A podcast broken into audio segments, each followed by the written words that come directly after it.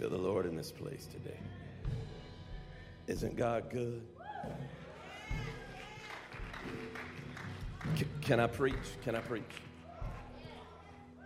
Then take your Bibles and let's crack open the Word of God and let's just see what He has for us. Stand on your feet with me just for another minute or so.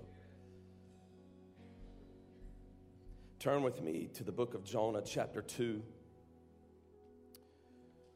Jonah, chapter 2. I don't know how long you've been going here, but Jonah, chapter 2. I'm going to preach to those seven people. We're excited about the word of the Lord. The word of the Lord is life changing, life giving. It is what brings us hope and help. So if you're excited about Jonah chapter 2, somebody let the Lord know it today. I'm going to need some help with this message. As you can see, I'm a little under the weather. May at times even be seated, which is certainly unlike me. But we're going to, we're just going to let God do what He's going to do because I believe He has a word for us today. But before we read Jonah chapter 2, I, I want to digress some and take you to a passage of Scripture, really a verse of Scripture that I read to you last week that is certainly applicable, at least the concept that is in this narrative or in this verse of Scripture is applicable to the context of the narrative that we will explore today. It's in 1 Peter chapter 5 verse 7. Can I read it to you? Can I read it to you? Here's what it says. It says, here's what Peter wrote. 1 Peter chapter 5 verse 7. He says, "Cast all of your anxiety upon him because he cares for you." It doesn't say cast some of your anxiety upon him. It says cast all of it. In some of your translations, it says, Cast all of your cares upon him because he cares for you. It's a directive. It's not cast some, it's cast all. At some point in time, somebody's going to get excited about this verse of scripture. Cast all of your cares upon him because he cares for you. In other words, your shoulders weren't meant to carry the burden that you're carrying. You should cast it on him. What Peter is telling us is that this is not a passive aggressive verse. Peter is telling us that any anxiety that is on you that has caused you to be overwhelmed, whether it is self inflicted or externally inflicted upon you, to cast it all upon God because He cares for you. Peter is also showing us two things. One, he's showing us a benefit of God, that God cares for us, but he's also showing us one of our weaknesses, Stephen. That weakness is for us to release some things that hold us down, that unwillingness to release those things. So, Peter the fisherman is giving us an illustration here. When he uses the word cast, it is the Greek word epiripto. The Greek word epiripto, it, it, paints an image of a fisherman casting a net. And when you cast a net, your hands are left in the upright position. It's kind of a position of worship. But in the context in which he used it in, it not only means that, but it also means to rip off, to hurl off, to tear off of you violently and throw it on to the shoulders of Jesus. It means to rip something off of you that is too heavy for you because you weren't meant to carry that heavy burden. You, it, you, you're supposed to rip off of you in a violent way and throw it on to the shoulders of Jesus because he cares for you. Cast your cares upon him. Somebody needs to look at your neighbor and say, I'm not going to carry what God meant for me to cast. I am not going to carry what God meant for me to cast. Because what He's saying to you is you need to rip off of you that sorrow, rip off of you that, that, that difficulty, rip off of you that sickness, rip off of you that calamity, rip it off of you. And then you experience the benefit of verse 10. Verse 10 says, And the God of all grace, after you have suffered for a little while, will Himself reach down and restore you. I don't know if you're getting this, but His grace is more than enough. At the moment that you have an epiripto moment and your hands are in the air and your heart's in a position of worship, grace floods on the scene and freedom and bondage cannot coexist because the grace that God is giving to us after you have suffered for a little while, He will Himself restore you. Somebody ought to give God praise up in this place.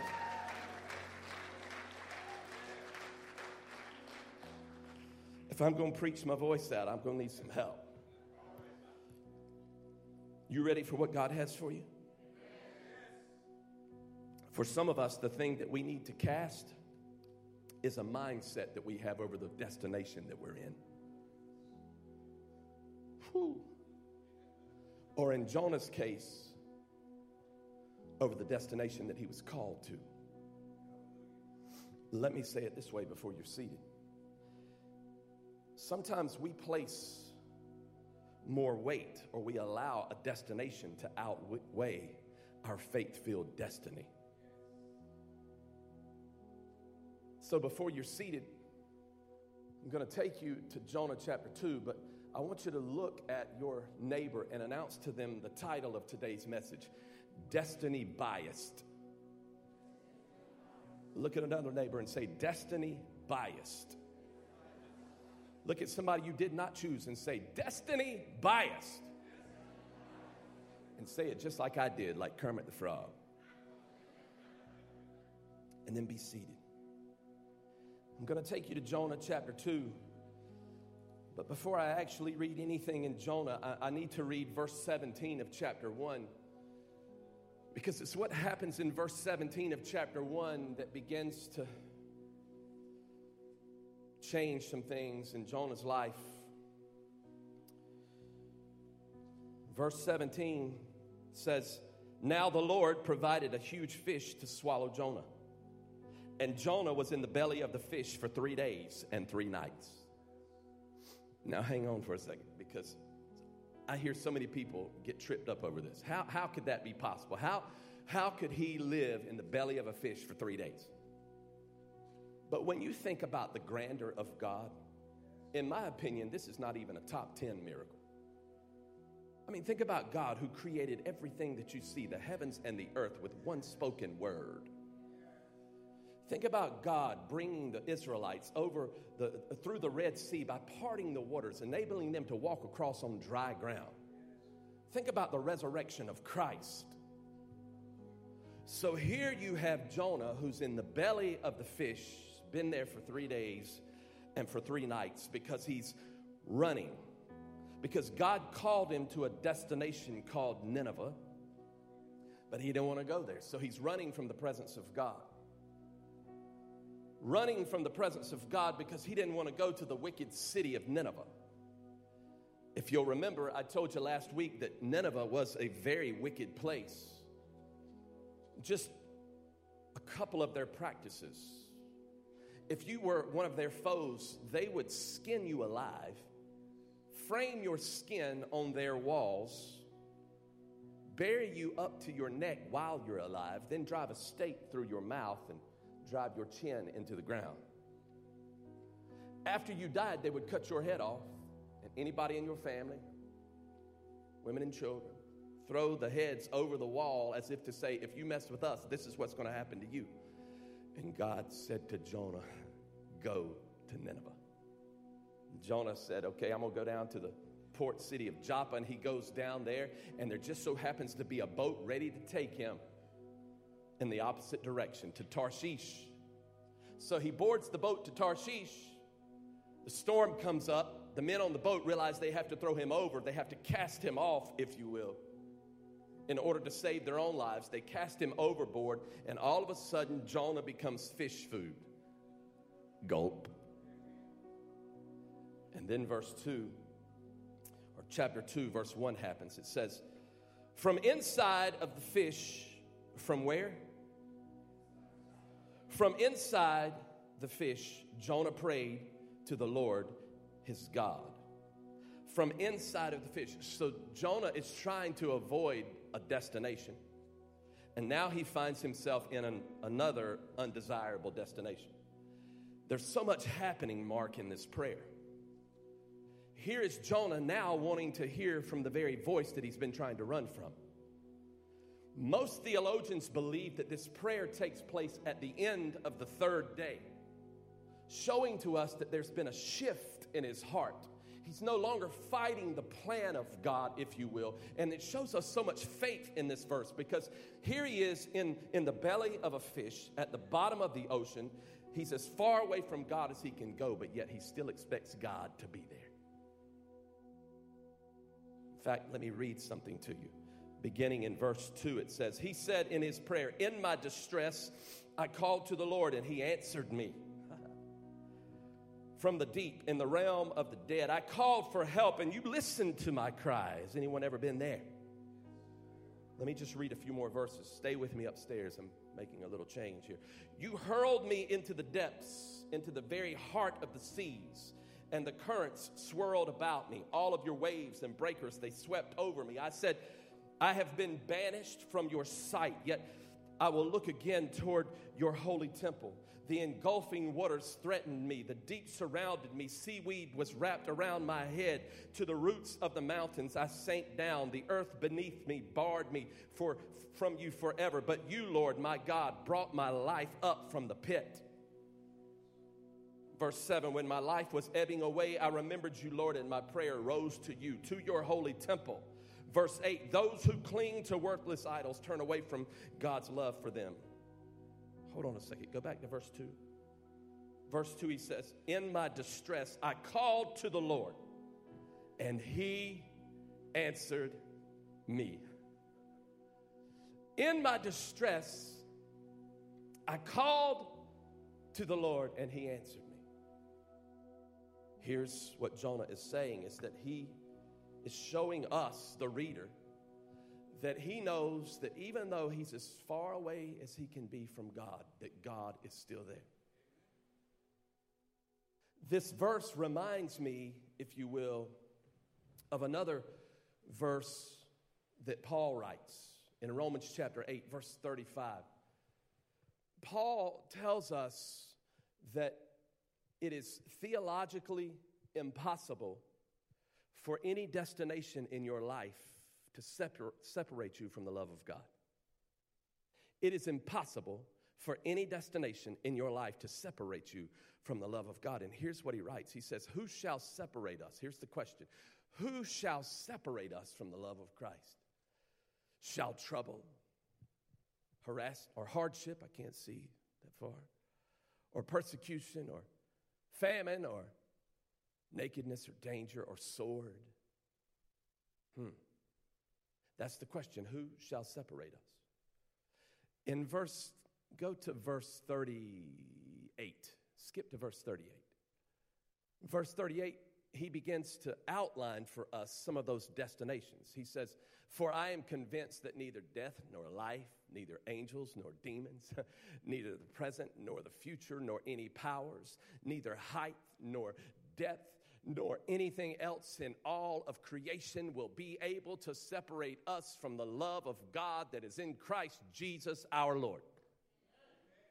Hold on a second. I don't know if you're grabbing this.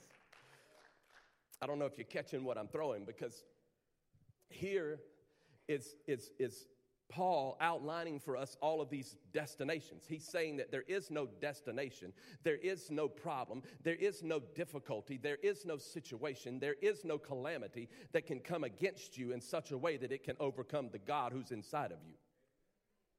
What he is saying to us is that every situation, every calamity, every difficult, every destination that you find yourself in, that God is greater. And everything that you can name as a problem, there is a name that is greater than that problem. Nineveh, God is greater. In the belly of a fish, God is greater. Your calamity, God is greater. Your difficulty, God is greater. The destination that you find yourself in, God is greater because neither height nor depth can separate separate us from the love of God.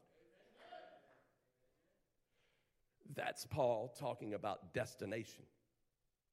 But the reason why destination cannot separate us from the love of God is because what we find in verse 37, which I skipped on purpose, verse 37, Paul gives us our destiny.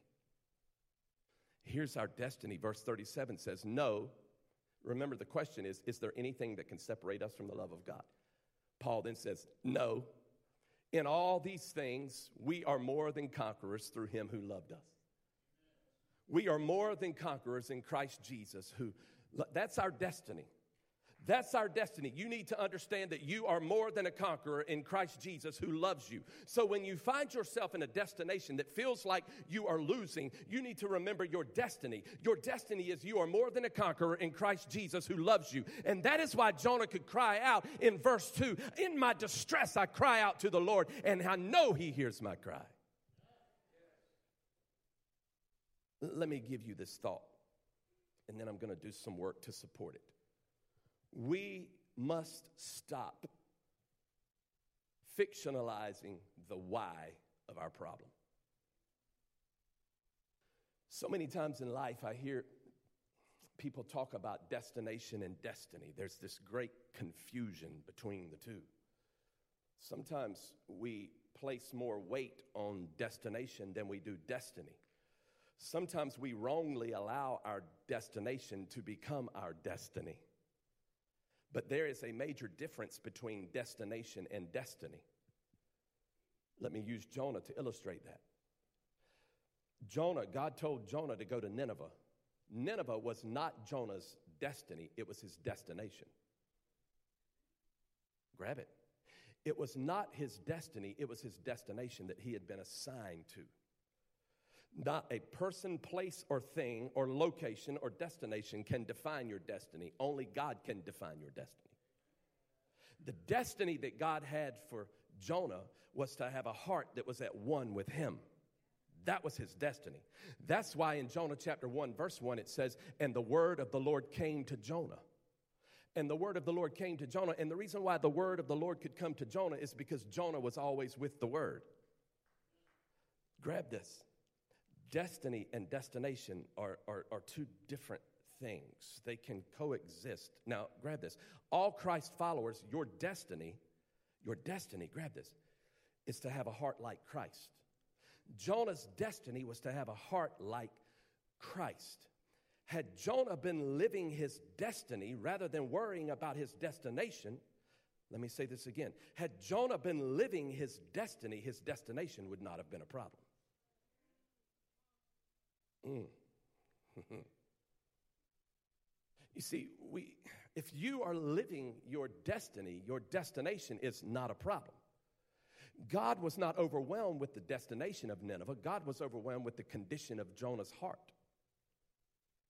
When you begin to live your destiny, your destination will not be a problem. Some of you, I don't know who this is for, but some of you are in a destination. You're complaining about that destination, or you're hoping for another destination. You're saying, I wish I had a better job. I could do better than my boss can do. I, I, I wish, I had, I wish I had more money. I, I wish I had a, a better marriage. You're complaining about your destination. You're, that means that you're living according to the problems of your destination. You need to realize you've got to live according to the promise of your destiny because your destiny will impact your destination. If I wasn't sick, I'd be jumping up and down. I think in a lot of ways we're a lot like Jonah. We want destiny, but without the responsibility of destination. I mean, we want Jonah chapter 1, verse 1, and the word of the Lord came. We want that Sunday morning worship experience to go with us all week. How many of you know what I'm talking about? We want to take what happens right here and, and go with it all week long. The problem is the destination of Monday, Tuesday, and Wednesday wears out that word that you got on Sunday. Anybody ever been there? Maybe I'm preaching to myself. But can I tell you something? God did not come to preach to your Sunday. God came to change your heart so that you would preach to your Monday, so that you would preach to Destination Tuesday, so that you would tell mundane Monday about the magnificence of God. You would tell the trials of Tuesday, greater is He that is in me than He that is in the world. You would tell the weariness of Wednesday that my God's going to give me rest. You would tell the temptation of Thursday, you got to go because if God is for me, tell me who can be against me. Somebody help me praise the Lord this morning.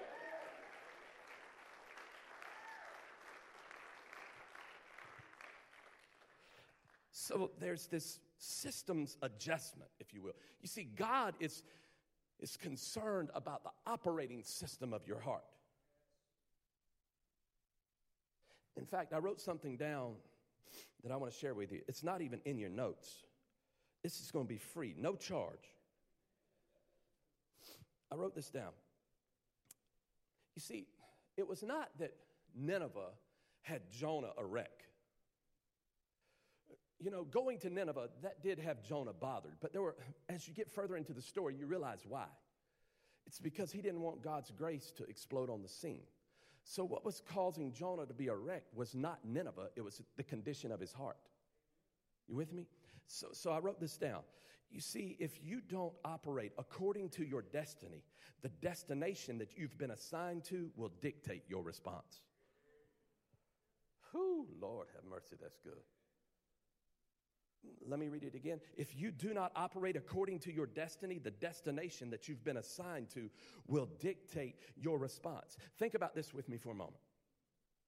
If your heart is not lined up with the heart of God when it comes to love, you will only love people that love you. But Jesus said to love your enemies and to pray for those who hurt you. Mm. But when you live destination biased, you begin to look at your destination, analyze, and predict every problem that exists. Let me illustrate this for you. Research tells us that when a guest comes to church for the first time, they're not looking for a reason to stay. They're looking for a reason why not to stay. It's a pessimistic mindset. In fact, psychologists call this my side bias or confirmation bias. In fact, let me read you the definition of confirmation bias. It is defined as this as a tendency to interpret new evidence as confirmation of one's existing beliefs. Did you grab that? Let me give it to you again. It's a tendency to interpret new evidence as confirmation of one's existing beliefs. So you go to our website and you're like, okay, I'm gonna go to church there.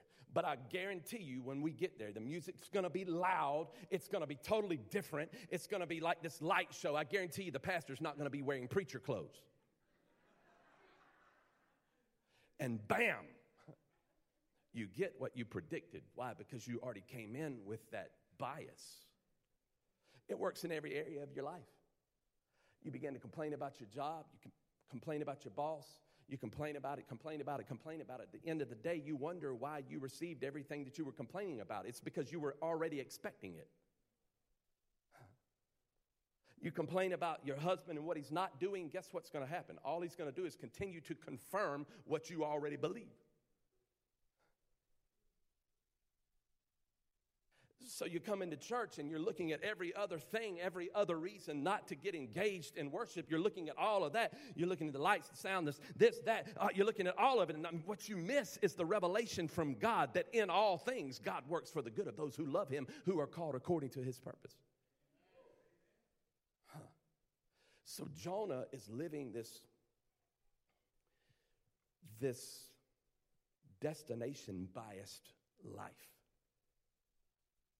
But something happens in verse 9. Let me read to you verse 9. Verse 9 says this. It says, But I, with shouts of grateful praise, somebody say grateful, will sacrifice to you what I have vowed, I will make good. I will say, Salvation comes from the Lord. Lord, have mercy. This is a powerful verse. Remember the scene. He's in the belly of a fish. All of a sudden, praise begins to break out. And he says, There's an about face, but I with shouts of grateful praise. Can I tell you something? Gratefulness, when you live according to gratefulness, it will compel your heart to obedience. So he says, with shouts of grateful praise. I will sacrifice those to you. What I have vowed, I will make good. I will say, Salvation comes from the Lord. Now, all of a sudden, he remembers, I, have got a destiny. There's an about face here. It's no longer about the destination, it's about the destiny. My salvation comes from the Lord. When you begin to live this destiny biased life, you're no longer looking for the worst, but you're believing for the best. You're no longer living this pessimistic lifestyle, but you're living this optimistic lifestyle. You're no longer living in destination anger, but now you're living in desti- destiny, or really destiny grace. You're no longer living in unforgiveness, but you're walking in love. You're no longer complaining about your situation, but rather you now realize that you don't have to complain about your destiny because your or your destination because your destiny will impact your destination destination. Aren't you glad that God didn't look at you and complain about where you were? Aren't you glad that He looked past all of that brokenness and said, I have a destiny for you, I have a plan for you. It's not a plan to harm you, but a plan to prosper you. Mm. If there was a place in my notes that would say they should be on their feet at that moment, it would have been right there.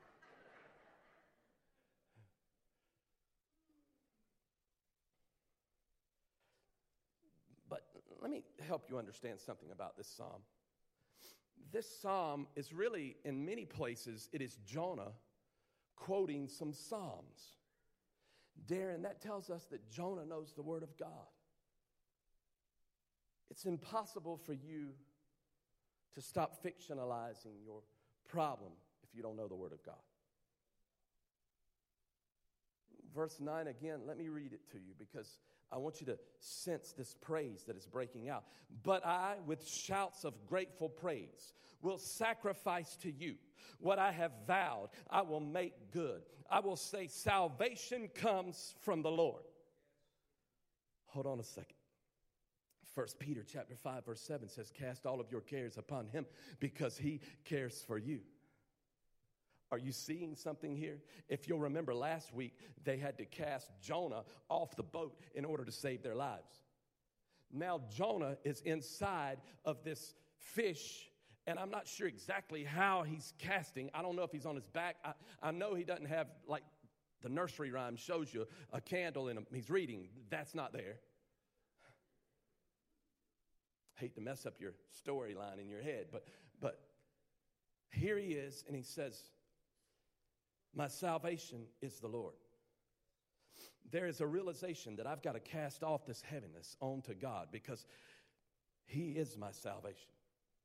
There is this cast all of your cares upon him because he cares for you. There is this incredible praise that is beginning to, to, to break through in, in, in his life. He's beginning to have this breakthrough kind of praise. It's getting louder inside of the belly of this fish. It's getting louder, and he's saying, God, I cast it all upon you because I know that you are my light. You are my salvation. You are my hope. You're the one who fills my cup. You're the one who's in control of my destiny. You're the one who controls my destinations. You are my salvation. You are my help. You are my hope. You are my destiny. And I cast it all upon you because the God of all grace, after you have suffered for a little while, will himself restore you. So cast it off of you. And when you have breakthrough kind of praise, you'll have a breakout kind of day.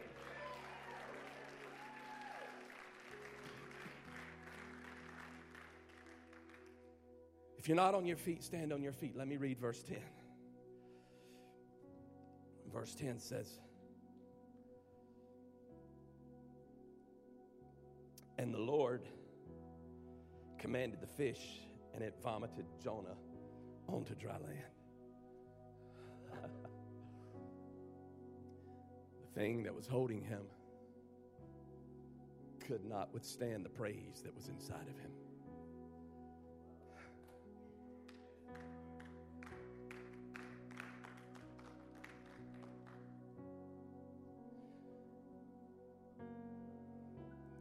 That word for somebody in this place today.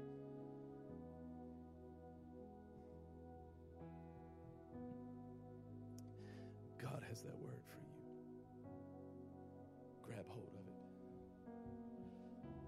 And don't look at this story as if this was a story where God was paying Jonah back. This is not that. It is a story where God is bringing Jonah